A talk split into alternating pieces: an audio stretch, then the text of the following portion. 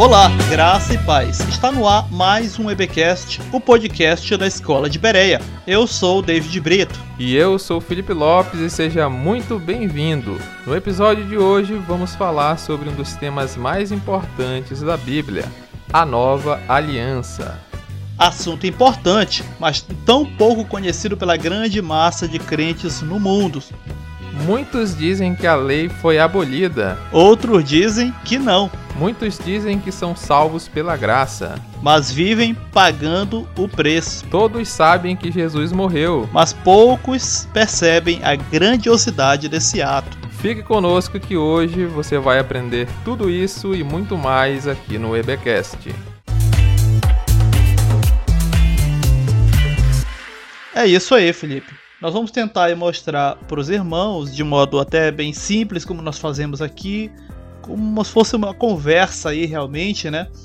Quando a gente senta né, e, e papeia naquele café da tarde, como às vezes tem uma diferença muito grande entre a antiga e a velha aliança. E eu sei que pode até parecer um assunto que você jura que já domina, porque alguém falou muito o termo velha aliança, velha aliança, ou então nova aliança, nova aliança, em famigerados estudos, é, cultos e tudo. Só que é estranho quando alguém tem essa ideia de que conhece, porque vamos falar a verdade. O crente pega um monte de pedaços da antiga aliança, tenta vendê-los como se fossem elementos da nova aliança e sem necessidade alguma, às vezes só realmente para tentar justificar algumas práticas aí da denominação. É isso mesmo, David. Sem querer generalizar, como a gente sempre é, fala, né? Porque todo generalismo, a gente coloca todo mundo no meio do balaio é, é algo errado. É, muito dos irmãos que a gente conhece, a gigantesca maioria, eles acabam cultuando a Deus nos moldes da antiga aliança. Todo o seu culto e a sua vida, pregações que ele ouve e que ele prega, são baseadas na antiga aliança, em elementos, em histórias e às vezes a aplicação sempre é nesse molde, né? Então é muito importante, como a gente falou, atualmente o crente viver a nova aliança, deixar para trás as coisas velhas, como Jesus disse, e viver o novo, né? Não só questão de prosperidade, de bênção, né? Quando a gente fala isso, o pessoal já pensa em grana, mas em novidade de vida, de fato, paz, alegria, temperança e felicidade plena que só Cristo pode nos proporcionar. Exatamente. E falando em nova e velha aliança, eu acho que é bom eu falar aqui logo para os irmãos o óbvio, né? Irmão, e eu sei que muito que tem isso na cabeça. Velha aliança não é o Velho Testamento, os livros ali do Velho Testamento. Nova aliança não é ali exatamente, propriamente os livros do Novo Testamento, Mateus até Apocalipse. Embora esses livros nos é, descrevam momentos em que o Senhor intervém na humanidade e apresenta a, a humanidade mesmo, né? Ali a chamada agora Antiga Aliança. E claro, também ali nesses livros vamos encontrar a partir daquilo que nós chamamos de Novo Testamento, a vinda do próprio Filho de Deus como homem, assim inaugurando uma nova aliança, que fique bem claro. Que eu sei que tem muito irmão que tem a Bíblia em si, irmão, e que fique bem claro aqui, não vai ficar escandalizado. Ah, os irmãos não gostam da Bíblia e tudo, calma. Nós temos inclusive até episódios inteiros aqui só sobre ela. Dá uma procurada aí, vai ter um card aí aparecendo aqui no teu cantinho aí direito em cima. É, os irmãos ficam pensando, não, não gosto da Bíblia, não, não é isso, irmão. É que na Bíblia vai ter a descrição, mas você não pode transformar a, a Bíblia na tua Neostan como é o caso lá, fazendo um paralelo com a serpente de bronze lá de, de Israel, como se dela advém o poder, enfim, não, é somente aquilo que nos dá acesso a essas informações, né, é, sagradas para que a gente entenda, inclusive, aquilo que já foi a velha aliança e aquilo que agora vivemos, a nova aliança em Cristo. E dito isso, Felipe, onde começa então essa velha aliança, né? Como é que se dá esse processo aí? Pô, a gente pode fazer um paralelo assim bem é, distante, né? O começo de tudo começa com Abraão, tanto a nova aliança quanto a velha, né? Porque em Abraão nós temos a promessa né, que Deus faria um grande povo, que seria o descendente de seus lombos, né, a etnia, mas também que nele seriam benditas todas as famílias da terra, ou seja, apontando para uma antiga aliança e para uma nova aliança. Nós podemos ler em Gálatas, capítulo 4, versículo 22 ou 26, né? É que diz assim: Porque está escrito que Abraão teve dois filhos, um da escrava e o outro da livre. Todavia, o que era da escrava nasceu segundo a carne, mas o que era da livre, por promessa. O que se entende por alegoria, porque estes são dois concertos: um do Monte Sinai, gerando filhos para a servidão, que é Agar. Ora, esta é Agar, um monte da Arábia que corresponde a Jerusalém que agora existe, pois é escrava com seus filhos. Mas a Jerusalém que é de cima é livre, a qual é mãe de todos nós. Ou seja, em Abraão nós já vemos ali é, vários tipos né, da aliança, dessa, desses paralelos né, entre, nova, é, entre nova aliança e velha aliança. Nós podemos ver, por exemplo, os dois filhos, né? Uma, uma representa a nova e outra representa a antiga. Duas esposas, entre aspas, né? uma esposa e uma concubina, uma escrava e outra livre, e dois montes, e até também duas Jerusaléns. Né? A Jerusalém que existia, que era velha, simbolizava a velha aliança, e Jerusalém que é de cima, que simboliza a nova. Ou seja, tudo começa em Abraão. Lá no Sinai, né, que é a, a antiga aliança, a primeira aliança, e a segunda, ela começa com Cristo, né, que a gente poderia dizer nessa alegoria de montes que seria o Monte Cal Calvário ou Gólgota. Ou seja, a nova aliança ela se inicia na morte de Cristo. Isso nos traz muito, uma explicação muito grande e uma ferramenta interpretativa gigantesca. Porque a gente percebe que muitas das coisas que Jesus viveu, aliás, tudo, é, se referia à antiga aliança porque Jesus viveu debaixo dessa antiga aliança. Por isso Jesus manda é, os sacerdotes, melhor dizendo, os escribas pagarem o dízimo. Ele manda, manda uma pessoa que foi curada se apresentar ao sacerdote, coisa que nós futuramente, em breve, veremos que não faria um tanto sentido. Mas resumindo, né? A antiga aliança ela, ela entra em vigor na, no Monte Sinai com Moisés e a nova aliança entra em vigor ali no Calvário com Cristo, com a morte de Cristo. Inclusive, como o irmão Felipe falou, esse final é importante frisar realmente. Tem coisas que Jesus ali ordena fazer porque ainda estava em vigência dentro daquilo que é chamada antiga aliança. E tem muita gente que vai pescar lá nessas palavras de Jesus, nessas ordens, tentativas de legitimar práticas para dentro do cristianismo. Ah, ah, Jesus mandava se apresentar ao sacerdote, tá vendo só? Qualquer coisa, vai lá falar com o pastor. Tem, o pastor tem que legitimar quase tudo. O cara vai viajar, o pastor tem que legitimar. O cara vai trocar de veículo, o pastor tem que legitimar. Irmão, pare com isso, pelo amor de Deus. Né? Seja maduro e tome suas decisões, cabra. Porque o que nós vamos ter ali é simplesmente Jesus ainda é, cumprindo o que era necessário dentro daquilo que era chamada antiga aliança. Aliás, inclusive é até falado por Paulo, né? A lei ali vai apontando até, vamos dizer assim, como se ela fosse afinando, né? E na, na ponta desse afilamento nós vamos ter Cristo ali sendo apontado. Mas realmente tudo é agora, vamos dizer assim, finalizado, consumado, como o próprio Cristo fala, somente do Calvário em diante ali.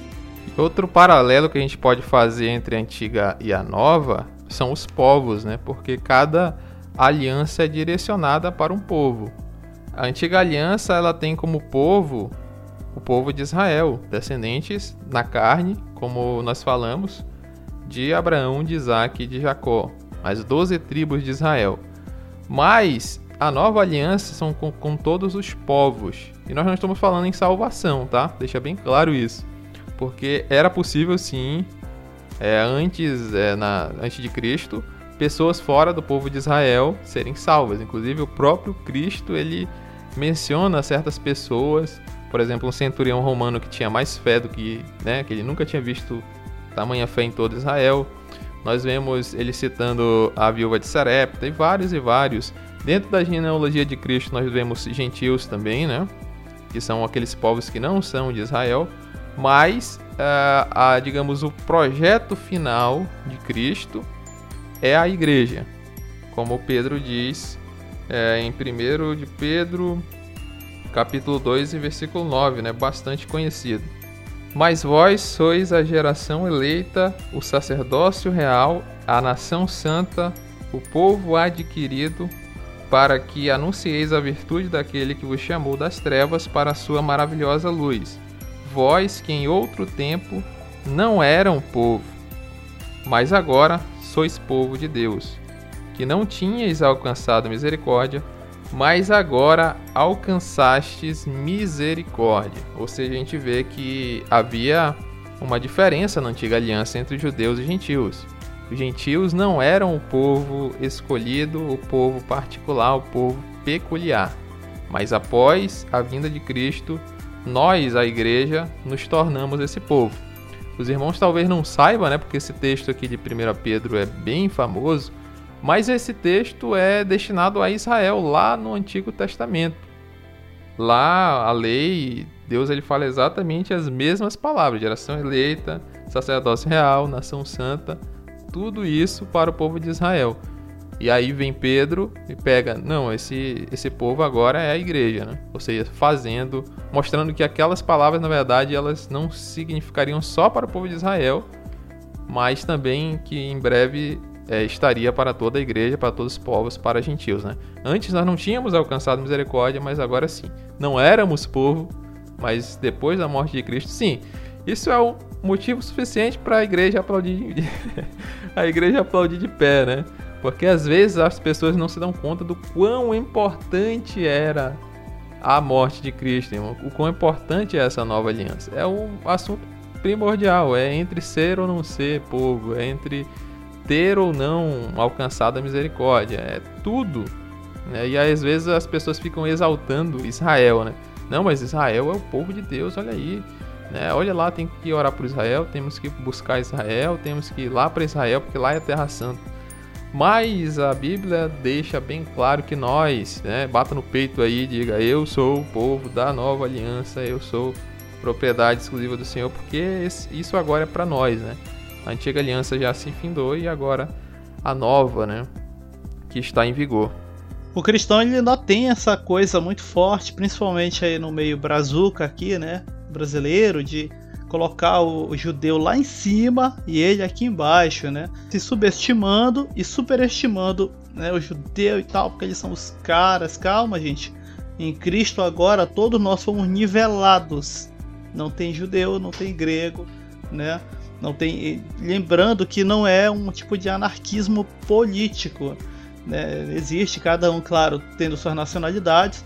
O que realmente é, quer dizer esse texto é de que todos nós, em Cristo, em Cristo, se dizima, se dizima desaparece todas as fronteiras que podem nos diminuir ou tentar fazer com que nos exaltemos além do que somos realmente. Todos somos sacerdócio real, como bem falou aí a situação do irmão Felipe. E nesse ponto ainda entre os povos, né, Israel e igreja, que fique bem claro que tem diferenças aí bastante é, evidentes nas escrituras. Na velha aliança, nós vamos ver, por exemplo, Israel ganhando promessas, principalmente para a terra, né, viver bem na terra, sobre como alcançar produtividade boa na terra e tudo. E para a igreja, né, aquilo que somos por causa de Cristo, tornados um povo através de um novo nascimento, assim como aquele que era hebreu tornava não tornava-se hebreu. Antes tinha que ter nascido como nós também agora como um povo nascemos a partir né, daquilo que Cristo no, nos promove aí, né? A, a conversão é como se nós tivéssemos agora nascido novamente e tornamos-nos agora parte deste povo. E para nós as promessas são para o porvir, né? Para aquilo que ainda ve veremos, ouviremos e como já dizia Paulo, né? Coisas que nunca chegou no ouvido humano, nunca foi visto por olhos humanos, nunca foi concebido no coração humano, são essas coisas que estão preparadas para aqueles que o amam. E isso são promessas, como o irmão Felipe falou, muito, mas muito maiores. Que nós não devíamos, inclusive, esquecer de glorificar a Deus por causa dela. Mas parece que o crente esquece, né? E fica apegado aquelas coisas ali lá do Israel antigo e tudo, como se fossem ainda né, coisas atuais, quando na verdade são apenas sombras do que passou, seja isso simbolicamente, teologicamente, né, de todas as formas. Outra diferença entre as alianças, David, são é, os mediadores. Né? O, o, mediador é aquele que faz, digamos, o meio de campo, né? É o intermediário, porque a gente sabe que, digamos, quem faz a aliança é Deus e temos também os povos, né? Só que é necessário alguém que fique no, no meio, fazendo aquela, aquela intermediação. Da antiga aliança era Moisés, né? Moisés ele foi escolhido para ser o legislador do povo de Israel, para receber, né, libertar aquele povo que era cativo, trazer lá para o Monte Sinai e receber, né, subir ao monte e receber as tábuas da aliança e todo todo o projeto da lei, né? Ele até construiu o tabernáculo, né? recebeu várias revelações. E na nova aliança é o próprio Cristo, né? Ele é o mediador dessa nova aliança. Além de ser também mediador entre Deus e os homens, né? Não que Moisés poderia ser essa espécie de mediador universal, mas ele era o representante. Né? A gente viu que o projeto de Deus, lá no texto que a gente leu de Pedro, era que todos nós fomos, fôssemos sacerdócio, ou seja, conversássemos, tivesse essa comunhão completa com o Criador. Mas o povo, medroso, né, falou: não, fale Deus com Moisés, e Moisés fala com a gente. E aí, né, tudo que Moisés mandar a gente fazer, a gente faz. Pronto, fica aí tu como nosso diplomata, entre aspas, né? Aí, se, se tu morrer pra lá, tu morre, né? A gente fica aqui, todo mundo ficou meio com medo ali de falar com Deus eternamente. Mas é essa diferença aí entre mediadores entre Moisés e Cristo. O texto que ilustra bem o que estamos falando é primeiro capítulo né, do Evangelho de João, versículo 17, que diz assim: Porque a lei foi dada por Moisés, a graça e a verdade vieram por Jesus Cristo. E outro texto aí, né, nosso, é, para corroborar com o que o irmão Felipe colocou, Hebreus 8, verso 5 aí até o 6 os quais servem de exemplo e sombra das coisas celestiais, como Moisés divinamente foi avisado, estando já para acabar o tabernáculo, porque foi dito: Olha, faze tudo conforme o modelo que no monte se te mostrou. Mas agora alcançou ele ministério tanto mais excelente, quanto é mediador de uma melhor aliança que está confirmada em melhores promessas. Como pode ver, irmão, inclusive é necessário ressaltar que a própria carta aos Hebreus ela é escrita exatamente diretamente ali para aqueles é, irmãos que convertidos ali eram judeus, tinham práticas judaicas, né? Muito ainda arraigadas. É inclusive nesse livro que vai ter aí o nosso famoso versículo, né? Não deixemos a nossa congregação e tudo, que a gente até explicou aqui no canal. Tem aí um, um texto fora de contexto explicando exatamente o que, é que significa isso né? Vou até deixar aí de novo outro card, vai aparecer aí em cima quem está no YouTube, vai ver esse texto aí, texto fora de contexto de Hebreus 10, é, capítulo 10 lá, mostrando como a nova aliança ela é superior à antiga por fazer-se necessária, uma vez que a antiga ela tinha, é, vamos dizer assim, as suas falhas e os próprios homens, sendo eles, como o irmão Felipe falou, a mediadores, acabavam também falhando. Nós vemos isso nos episódios, por exemplo, em que Moisés deveria desempenhar bem seu papel, mas acaba também falhando, inclusive trazendo isso para ele a consequência de sequer ter o privilégio de entrar junto com o povo na Terra Prometida. É, só por isso, a velha aliança, tendo mediadores como homens imperfeitos, é, tendo ali mandamentos que eram passíveis de serem quebrados, nós vamos ver como ela era falha. E próprias escrituras estão afirmando isso. E aí era necessário haver uma nova, muito melhor, perfeita. E, claro, com um mediador que não mostrasse as falhas como Moisés acabou, infelizmente, mostrando. É interessante como Moisés é importante para o povo judeu até hoje, né? Se nós lermos os, os evangelhos de Mateus os evangelhos sinóticos e também o de João, nós vamos ver que os fariseus citam muito, né?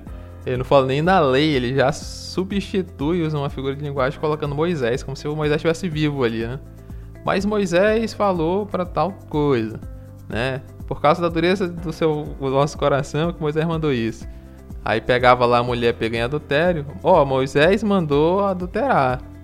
Tem até um episódio que é ele é sensacional, ele mostra muito bem como às vezes as pessoas elas deixam de lado é, essa simplicidade que é viver com Cristo para se preocupar com né, sistemas religiosos e tudo.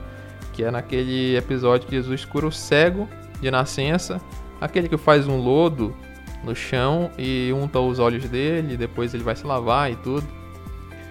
E há toda uma indagação quanto àquele milagre. Né? E perguntam do cego, manda o ex-cego, melhor dizendo, e aí tiram ele do templo, ele fala que foi Jesus. Manda perguntar pro pai e pra mãe se eram de fato é, quem tinha curado. Eles sabiam, mas não queriam dizer porque estavam com medo de ser expulso das sinagogas. E aí chamam novamente o ex-cego. E aí disse: já, já vos disse, foi Jesus que me curou. Vocês querem se tornar discípulos dele? E aí os caras ficaram injuriados. Não, não, não, amaldiçoaram os caras. O discípulo dele seja tu. Nós somos discípulos de Moisés. Nós sabemos de onde Moisés veio, esse aí a gente não sabe. Ou seja, há essa dicotomia até hoje. Até hoje as pessoas vão lá em Moisés, querem saber o que Moisés disse. Embora o próprio Moisés, né, naquela visão lá com Elias, ele aparece e diz: Ó, oh, você tem que seguir esse aqui, esse aqui que é o mediador de uma eterna aliança. Esse aqui não falha, esse aqui sabe de tudo. E aquele episódio realmente é importante, inclusive, né? Foi bom o Felipe ter citado, que é o episódio da transfiguração, né? Moisés ali e Elias como representante, vamos dizer assim, do, dos profetas, né? Como já dizia um irmão daqui da região, como representante das, da profetarada, da, é, e Moisés ali da lei, da, enfim, apontam justamente para Cristo, agora aquele que vai estar inaugurando uma aliança perfeita, né? sem a necessidade de intermediadores humanos imperfeitos. E falando aí também nisso, nós temos, falando de mediadores, nós temos também a questão dos sacerdócios, né? Nós vamos ter Arão né, e Melquisedeque, também é, citados aí no texto lá de Hebreus, que nós já estamos já até citando de, de antemão. E o que nos pode falar, irmão Felipe, sobre estas figuras aí centradas, claro, que são praticamente baluartes, né, pilares aí na antiga aliança. É, o importante é, é a gente frisar a questão do sacerdócio, né, a diferença entre sacerdócio e sacerdote. Sacerdote é uma pessoa só. Sacerdócio é um conjunto ou uma linhagem de sacerdotes. Ou seja, o livro do, dos Hebreus ele fala de dois, que é Arão, o primeiro sacerdócio, sacerdócio da antiga aliança, e Melquisedeque, que é o sacerdote da nova aliança, que é o sacerdócio, melhor dizendo, da nova aliança, do qual vai ser simbolizado o que Cristo vai representar, né? Por, por quê? Porque Arão ele, ele vai ser ungido por Moisés, né? O seu próprio irmão, e dele vai descender toda uma linhagem de sacerdotes. Vai passar para o seu filho, né? E para o seu neto, bisneto, trineto tataraneto e por aí. Só que Melquisedeque, ele não vai ser essa sucessão de, de sacerdotes por sangue, né? Ele não vem segundo a carne. Assim como é, a gente leu lá em Gálatas 4, não vai vir segundo a carne. Ismael veio segundo a carne, representa a antiga aliança. Isaac veio segundo a promessa e representa a nova aliança. Ou seja, Melquisedeque não é dito que ele teve pai né, e mãe por quê? Porque ele não é o pai dele não era sacerdote, não que ele não havia tido, né? Alguns acreditam até que ele era uma espécie de anjo que surgiu do nada. Não, a Bíblia não fala que ele tinha pai porque ele não era sacerdócio porque o pai dele era sacerdote, e sim porque ele foi escolhido pelo próprio Deus diretamente, assim como Cristo foi escolhido. Esse aqui vai ser o sacerdote pronto. Né? E um texto que ilustra muito bem, só pra gente como diz o pessoal, não ficar nas nossas palavras, eu vou ler aqui Hebreus 7, do 11 ao 14, que diz assim: De sorte que se a perfeição viesse pelo sacerdócio levítico, porque sobre ele o povo recebeu a lei, que necessidade havia logo de que outro sacerdote se levantasse segundo a ordem de Melquisedeque, e não fosse segundo a ordem de Arão, porque mudando-se o sacerdócio, necessariamente faz-se mudança na lei, porque aquele de quem essas coisas se dizem pertence a outra tribo, isso é, de Jesus, né? Da qual ninguém serviu no altar. Visto que visto ser manifesto que o nosso Senhor procedeu de Judá, e concernente a essa tribo, Moisés nunca falou de sacerdócio, ou seja, Jesus ele veio da tribo de Judá, segundo a carne, e não da tribo de Levi, né, que é, representa a ordem sacerdotal de Arão. Ou seja, ele não era sacerdote segundo os homens, e sim sacerdote é, segundo a própria graça, segundo a própria eleição de Deus, diretamente assim como Melquisedeque. É, é, eu acho importante ressaltar, inclusive, aproveitando né, a citação aí de Hebreus 7 do irmão Felipe, aproveitando para citar o versículo aí do texto lido, porque esse versículo acaba sendo usado muito fora de contexto, já aproveitando aqui, inserindo aí meio que um texto fora de contexto aqui no episódio, de que quando se muda o sacerdócio, não é quando muda o sacerdote, irmão. Muita gente pega isso, né? E quer dizer assim mesmo, não, mudou o pastor, aí quem manda é o outro que vem, faz aquilo, enfim, muda tudo quanto é coisa porque mudou o sacerdote. Calma, irmão, calma fique bem claro, o texto de Hebreus 12, ali é, 7:12 está falando sobre a mudança de sacerdócio, inclusive fazendo aí uma equiparação, equiparação não, uma um balanço entre aquilo que era o sacerdócio de Melquisedeque, o qual não sabemos origem e até mesmo se ele passou isso adiante, o que a Bíblia não registra em momento nenhum, com o sacerdócio arônico, que era passado adiante, né? ou seja, era passado através de descendência, né, de hereditariedade, ou seja, o sacerdócio continuava o mesmo.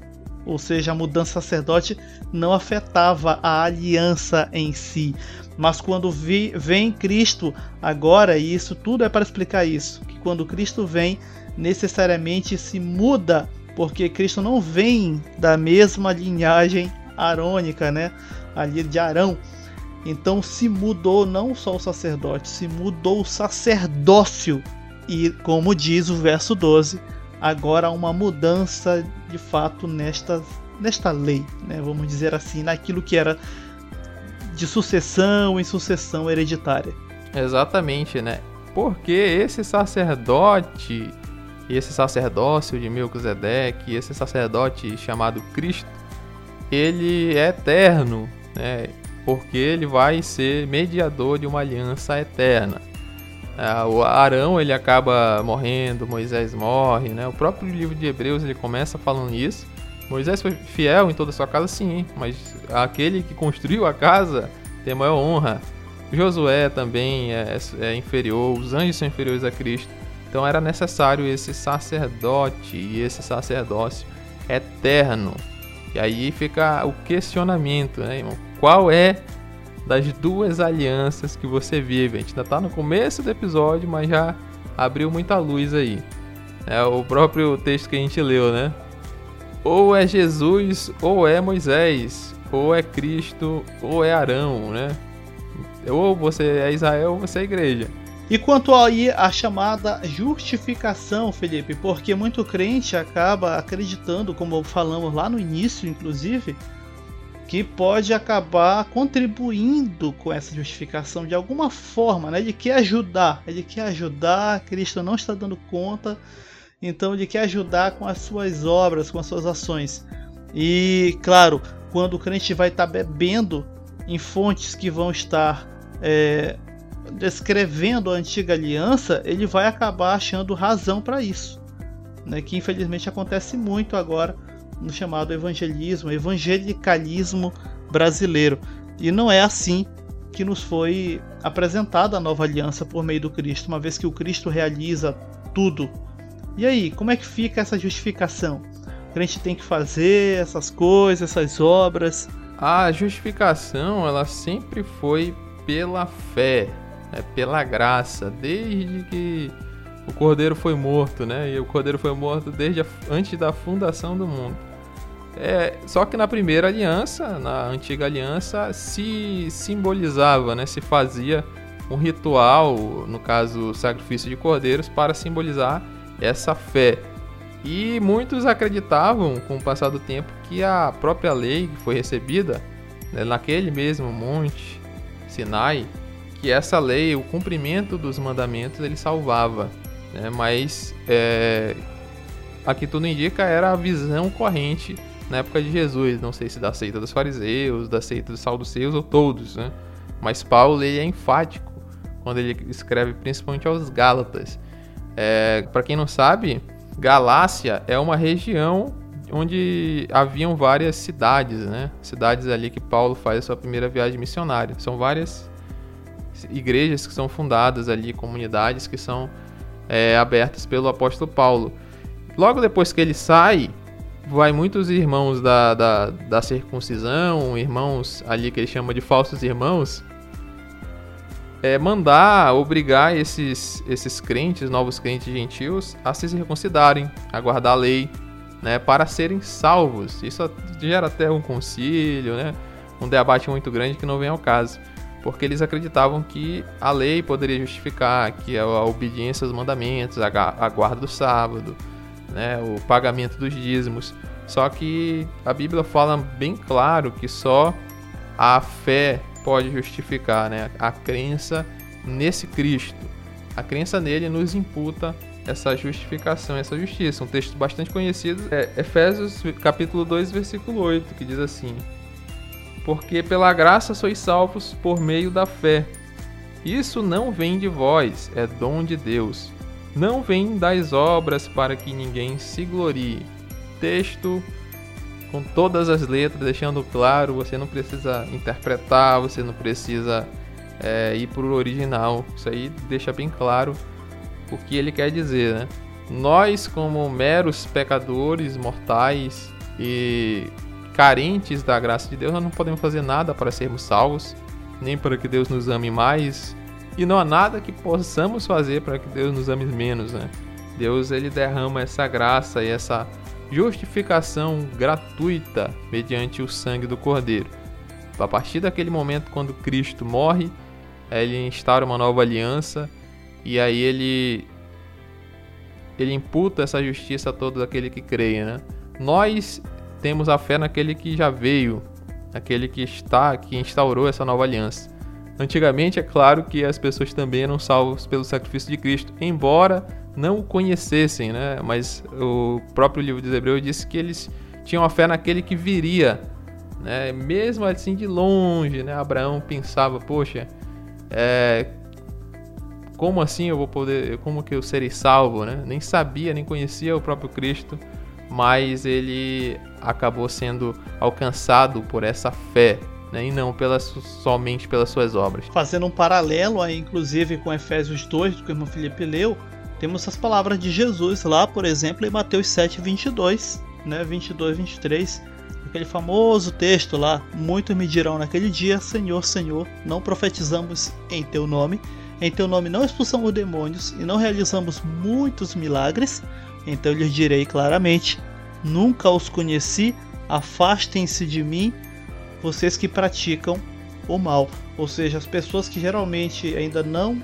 entenderam de fato aquela essa nova aliança nos apresentada pelo Cristo, fazem o contrário daquilo que Efésios 2 aí que o irmão Felipe leu nos fala. Em vez de entenderem que é dom de Deus o que recebemos, as pessoas querem se valer naquilo que realizaram. E isso é terrível, infelizmente. Só ouvirão do Senhor naquele dia que ele não os reconhece. É, isso aí é muito grave, meus irmãos, a gente, a gente não acha. Falar, ah, tudo bem, eu. Há como seguir a, a graça, a ter fé, mas eu vou dar uma ajudinha aqui, eu vou fazer as minhas obras. A gente não tá falando só das obras da lei, tipo circuncisão. Né? A circuncisão é colocada ali, principalmente na carta aos Gálatas, como um símbolo de toda a lei judaica né, em se tornar judeu, em guardar o sábado, em pagar os dízimos, né, em frequentar o templo judaico, né? e também naquelas orações que não estão necessariamente na lei, mas que a gente pode considerar obras de justiça, no, no sentido de obras de justificação. O que? Ler a Bíblia, né? orar, jejuar, tudo isso se for feito no. Presta bem atenção. Tudo isso se for feito no intuito de se justificar, né, de ter os seus pecados perdoados, isso acaba se tornando um laço do inimigo, porque você está anulando o sacrifício de Cristo na sua vida. Você está querendo se justificar por si mesmo, né? Cristo morreu na cruz, você está dizendo não, eu não aceito o sacrifício, não. Eu quero eu mesmo pagar os meus pecados. E isso é muito sério. Lá em Gálatas 2, 21, naquele, naquela discussão entre Pedro e Paulo, Paulo diz assim: Não aniquilo a graça de Deus, porque se a justiça provém da lei, segue-se que Cristo morreu em vão, debalde, à toa.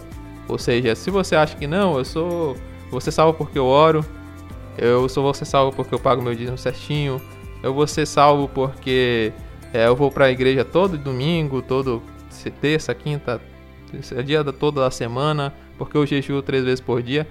Cuidado, porque você corre um certo, um sério risco, né, de se tentar se justificar pelas suas próprias obras e isso já vimos que não dá certo e isso é algo muito sério. É, isso pode até ser considerado ali nos mais graves casos, né, uma um caminho sem volta, né? Tá. Lá no livro de Hebreus, ele fala da questão das obras mortas, ou seja, toda aquela obra que eu faço tentando me justificar, tentando é, alcançar a salvação pelos meus próprios méritos. Isso é tirar o mérito de Cristo, isso é se colocar em condenação, porque você vai ter que ser o seu próprio sacerdote, você vai ter que ser o próprio mediador e você vai estar vivendo uma aliança que não faz mais sentido, que já foi passada, né? Adiante, ou melhor, já foi passada para trás. E aqui eu abro um parênteses assim para fazer até um comentário mais crítico, né? Porque nós vemos irmãos, vemos e ouvimos irmãos dizendo: "Não, é verdade, mas eu sei, tá? Só Jesus salva, só Jesus salva", é até slogan, né? Em outdoor aí na entrada de cidades. mas é engraçado que apesar de falar que sabem, o crente continua a viver se garantindo naquilo que realiza. Ele quer mostrar que ele vai ser justificado porque ele ora muito. Não, mas eu tô aqui, ó, direto, na oração das 11 horas, na oração das 6 horas. Irmão, quando tu se gaba em cima daquilo que você faz, você tá exatamente nessa condição, né, de a, acreditar que as tuas obras estão contribuindo para você, né, estar com Cristo um dia e tudo. Não, irmão, não. Esse, é, essa obra foi realizada pelo Cristo somente. É dom de Deus para que ninguém chegue lá naquele dia, bata no peito se gloriando, dizendo: Eu ajudei. Se não fosse eu, eu não estaria aqui. Você nunca, nem você e nem ninguém vai poder bater a mão no peito e dizer uma coisa dessas naquele dia. E se de repente o irmão que me ouve é do tipo que se garante naquilo que realiza, não porque eu tô lá, todo domingo, todo culto de ensino, eu tô lá. Né? Não, oração das seis da manhã, das cinco, aqui é cinco. Mas eu tô lá, não falho. Irmão, cuidado ao se garantir em cima daquilo que você realiza. Você está se garantindo em cima das obras, daquilo que não é você que pode realizar, só o Cristo pode. Cuidado. Ah, irmão, então não vou fazer mais nada. Calma, irmão, não é assim, presta bem atenção. Eu sempre repito, né? Eu falo, o irmão Felipe conhece o grupo lá onde a gente participa de debate, que o cristão ele expressa naturalmente aquilo que a sua nova natureza agora, né, gerada nele pelo Cristo, tem como característica: as boas obras, o amor, a longanimidade, a paciência, né, a bondade, a misericórdia, o domínio próprio para refrear aí seus, sua, sua vontade de realizar o mal, né, a si, ao próximo, enfim.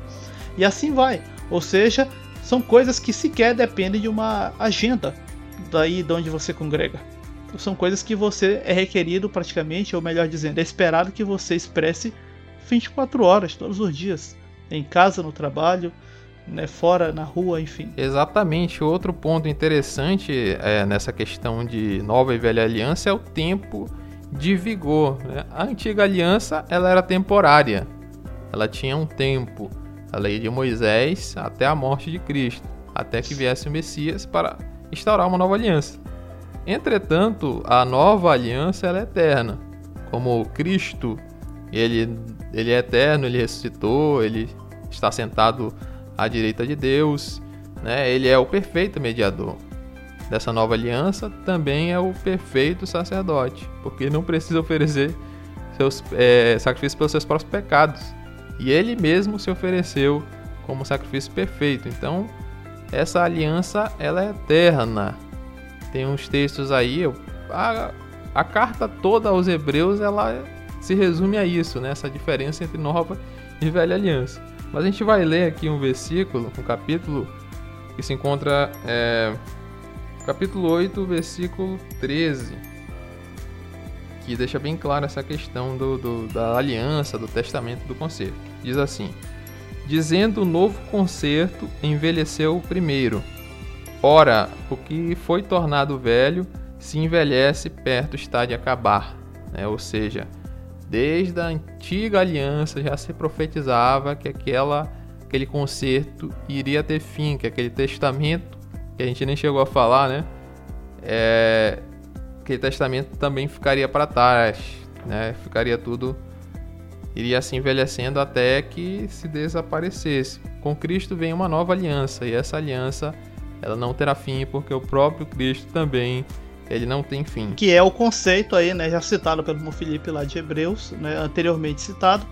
Se muda o sacerdote, muda-se a lei. Quando a gente fala lei aqui, irmão, esquece que o conceito de lei de Moisés está eh, no sentido daquilo que vigora, certo? É isso que significa para o texto. E se Cristo não vai ter fim, né, antes pela eternidade adentra aí aquilo que ele nos promete, é, também esta aliança não terá fim, e daí o porquê ela é perfeita. Inclusive, podemos falar isso a respeito, a respeito disso no próprio livro ainda de Hebreus, capítulo 10.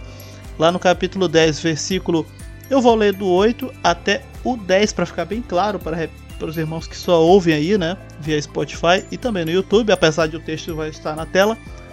Como acima diz: sacrifício e oferta, e holocaustos e oblações pelo pecado não quisestes, nem te agradaram, os quais se ofereceram segundo a lei.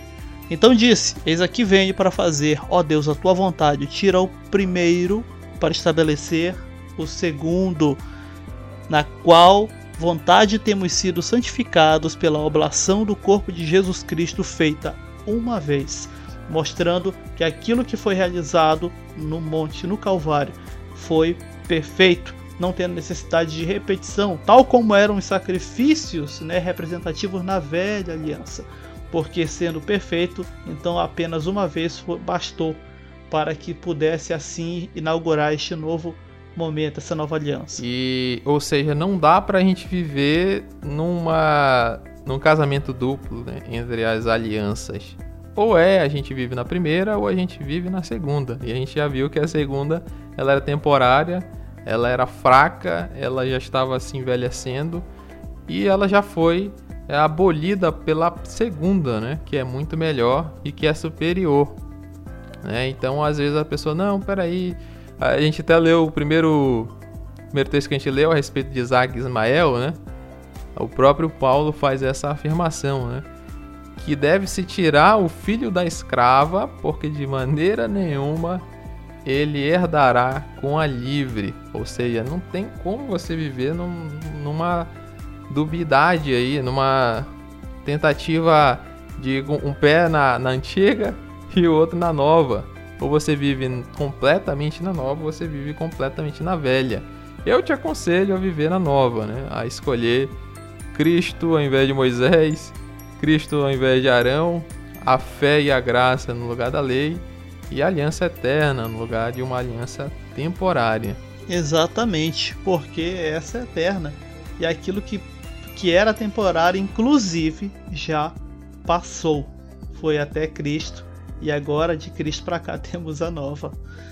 E em relação, por exemplo, Felipe, falando aí no tempo, né? Entramos aí naquele joelho que é questão de sábado e domingo, porque eu sei que de repente nos ouvindo aqui pode ter algum irmão aí que é sabatista. Eu nem vou dizer os irmãos adventistas, porque eu sei que tem ramificações batistas, por exemplo, que ainda é, mantém a chamada guarda do sábado. E aí? Então, essa questão aí não tem como você falar em sacerdócio, em lei, em revogação da lei, em anulação, em abolição. Essa é uma palavra assim que é a proibida no debate, né? Você não consegue falar ela sem causar um grande alvoroço, principalmente em irmãos sabatistas, né? Então eu vejo muito muito extremismo de ambas as partes, né? Por exemplo, as pessoas querem defender o vigor da antiga aliança, porque não, lá tem os 10 mandamentos, e lá diz o sábado, eu guardo o sábado e pronto. E o outro não, por exemplo, é, a gente não pode guardar o sábado, tem que ser o domingo, porque o cristão tem que guardar o domingo. Isso aí é outro extremo. Você pode pegar aí a nova, o Novo Testamento todo, ali da morte de Cristo. Você pode pegar de Atos até Apocalipse. Você não vai ver nenhum mandamento, nem de Jesus, nem de Paulo, nem de Pedro, mandando guardar o domingo. Ou seja, você querer defender a guarda do domingo só para falar, não, não tem que ser o sábado, não é, já, já é um extremismo, ou seja, é um tema bastante polêmico. O que, que é o nosso conselho e o conselho apostólico? A pessoa que quer guardar o sábado, guarda. Aquela pessoa que quer guardar o domingo, guarde. Entendendo que você não tem base bíblica nenhuma para guardar. O que a nova aliança tem? Ela não nos manda guardar nenhum dia. Ninguém manda guardar sábado, ninguém manda guardar domingo. Paulo ele vai falar em Romanos capítulo 14 e versículos 5 e 6, ele diz assim, só uma leitura breve. Um faz diferença de, entre dia e dia, mas o outro julga iguais todos os dias. Cada um esteja inteiramente seguro em seu próprio ânimo. Aquele que faz caso do dia para o Senhor faz, o que come para o Senhor é, o que come para o Senhor come, porque dá graças a Deus. E o que não come, para o Senhor não come e dá graças a Deus. Falando aí da disputa entre judeus e gentios. Os gentios não tinham um dia de guarda e os judeus tinham um dia de guarda. E ficava aquele conflito, né? Paulo diz: Ó, você é judeu, recebeu a lei, guarda o sábado, continue. Se o seu, você faz pro, para por questão cultural e não para se justificar diante de Deus, continue. Você é gentil, não guarda nenhum dia, continue no guardando um dia, desde que você é, tenha Cristo como seu Senhor. Exatamente, né, Felipe? Aí fica, é bem claro, inclusive, o texto de Romanos. É mais um daqueles que não precisamos nem buscar nos originais, porque ele está bem claro para a gente sobre isso. Muita gente faz o que faz, né, como o Felipe falou, porque acredita estar para o Senhor fazendo assim, de modo que nisto glorifica a Deus. Mas tem aqueles também que fazem achando que como aquilo que nós citamos anteriormente, né, caindo naquela velha armadilha de achar que vai chegar diante do Senhor e vai jogar assim aos pés de Cristo essas obras. Olha assim, olha só aqui o que eu realizei. Pá. Opa, começou a se garantir nas próprias obras, automaticamente despreza aquilo que Cristo realizou. E assim você, infelizmente, vai ouvir de novo de Cristo aquela frase que nós já lemos aí de Mateus 7.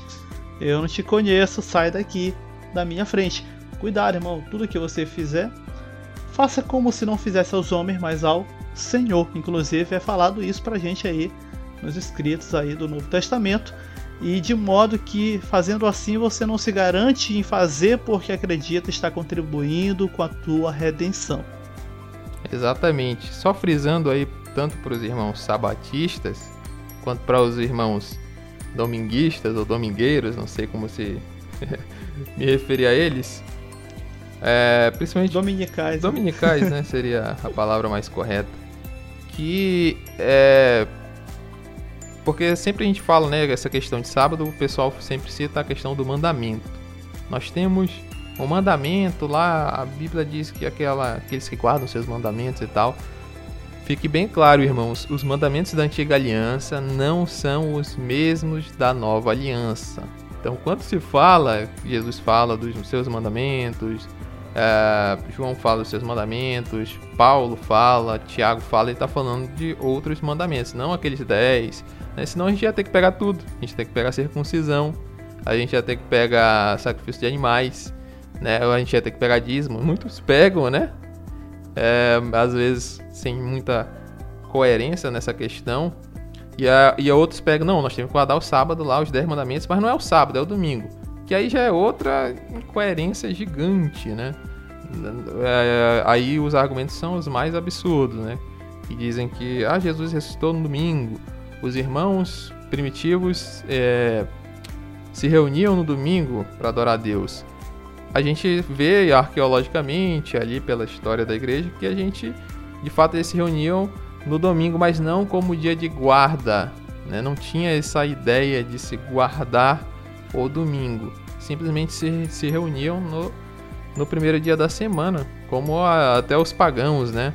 Até essa, essa ideia de guardar o domingo veio com a Igreja Católica, depois da, né, trouxeram toda aquela paganização, e aí veio Constantino, isso sim, né, ele fez, muita gente acusa ele de fazer um monte de coisa que ele não fez, ele instituiu o dia de domingo, que era guarda para Mitra, em outras religiões, ele instituiu para é, ser o domingo, dia de guarda, dessa vez para Cristo. Mas aí o irmão fala, o irmão Sabatista fala, olha, tá vendo? Né? O, o diabo tá querendo trocar o sábado pelo domingo. Nós não temos, novamente, mandamentos para se guardar dias. Né? Paulo faz até uma, uma advertência para os Gálatas. Né? Vocês estão fazendo a acepção de dias, de mês, de anos. Né? Eu acho que eu estou trabalhando em vão para vocês, né? porque os gentios não receberam dia de guarda nenhum. E aí lá vai, os irmãos foram lá, os judeus, não, você tem que guardar o sábado, circuncidar e tudo. E os irmãos já estavam lá, né? Então, bora lá, você tem que ser judeu e tudo, bonitinho. Até alguns se circuncidaram e tudo. Ou seja, é um debate às vezes tendencioso, é um debate que não vai levar é, ninguém a canto nenhum. Né? Nós devemos a, ah, respeitar a questão religiosa. No nosso Brasil nós temos a liberdade religiosa, então temos que respeitar quem é sabatista. E se você se julga forte, né, por não guardar, então respeite aqueles irmãos, né, não cause escândalo, não vai é, causar discussão tola na internet ou pessoalmente, ou até discutir ou brigar ou né, ficar brigado com algum parente por causa dessa questão, né? É, digamos, tolo tanto aquele que se acha, né, por guardar e aquele que se acha por não guardar, né? Nós não podemos esquecer que todo mérito e toda é, a obra de redenção e justificação está em Cristo. Para finalizar, temos aí o ponto em relação ao local, né? Falamos sobre o tempo. Se eu falo tempo, já dizia a física, não tem como separar tempo e lugar. Então, é, por que não o local? Era muito comum no Velho Testamento as pessoas geralmente associarem Deus a um local. Temos aí episódios, inclusive, que até pessoas fora de Israel, né, diziam, ah, o Deus de Israel é o Deus só dos montes, né, não habita nos vales e aquela coisa toda. E, e o próprio israelita também começou a associar Deus à manifestação de locais específicos. É, nós temos ali, quando adentra a terra de Israel, a região de Siló, onde vai se colocar ali o tabernáculo, se montava ali o tabernáculo e pronto, se tornou um local sagrado.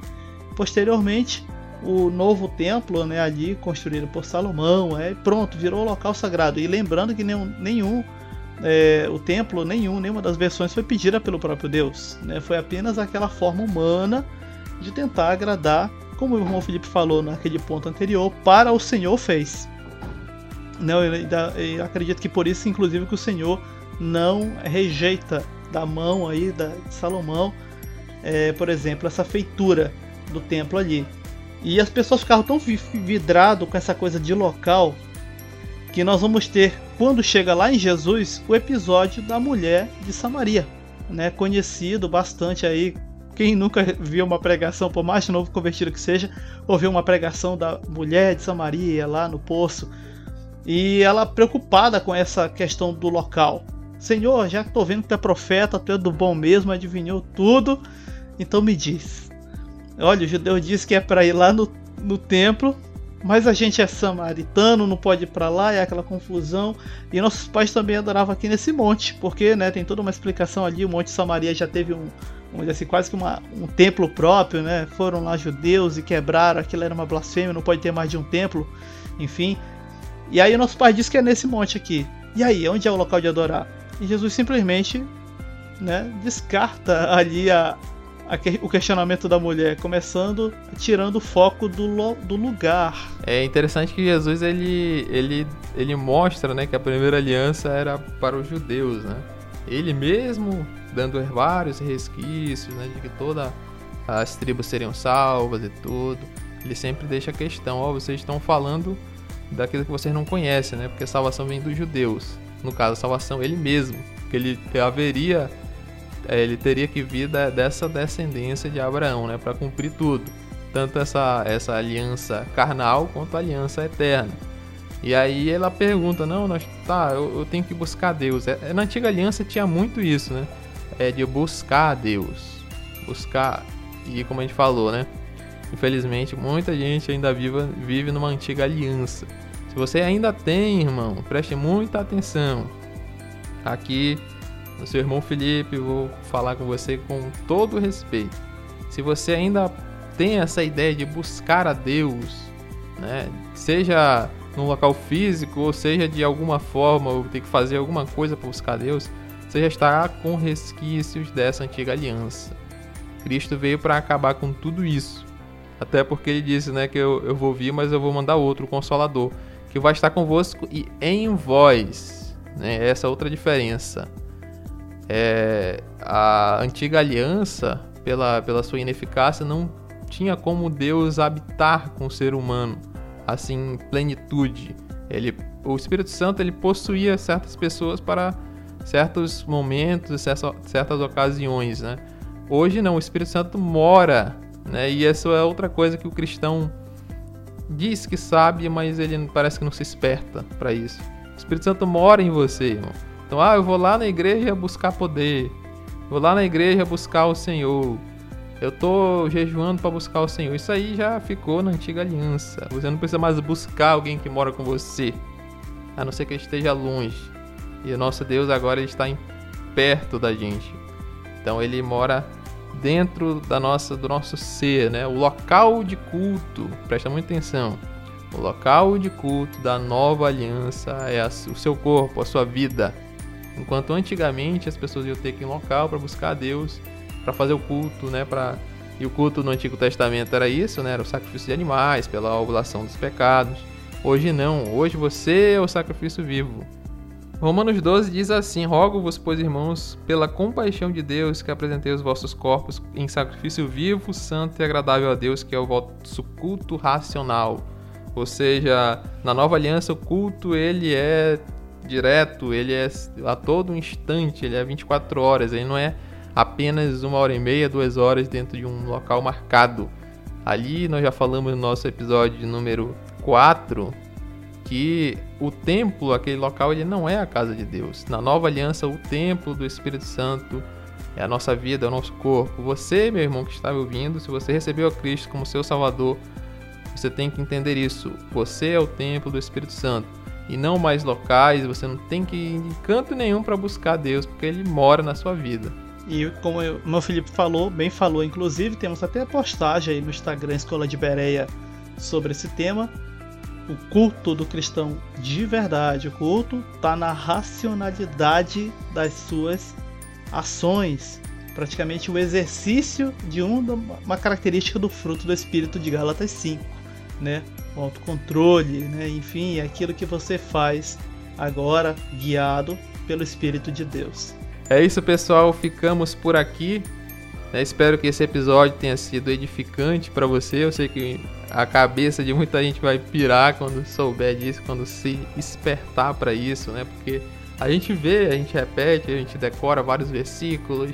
É, meu irmão, é pela, pela graça mesmo e tal, mas a gente parece que não quer colocar isso em prática né? não quer colocar todo esse eh, todo o conhecimento que está na Bíblia. Né? A gente lê, passa por desapercebido, é, cita às vezes como uma frase de efeito, mas parece que a gente não entende de fato né, o, toda a profundidade, como Paulo diz, do amor de Deus. Então espero que isso seja de alguma valia para você. Se você gostou, deixe seu like, caso você esteja no YouTube. Siga-nos também no Spotify e no Google Podcast. E também, como o irmão David falou, nós temos uma página no Instagram, que na verdade é onde começou tudo, né, David? Várias postagens, nós temos nossos vídeos e todo o nosso material. Ou você também pode entrar no nosso canal de distribuição no Telegram. Lá você vai ter acesso instantâneo é, a todos os nossos materiais, onde quer que ele seja lançado. Exatamente. E dito isto, né, agradecemos aí pela audiência dos irmãos. Até o um próximo episódio do ABcast. Acredito que vamos ter aí um convidado né, para participar com a gente. E até o nosso próximo episódio. Graça, Graça e, paz. E paz.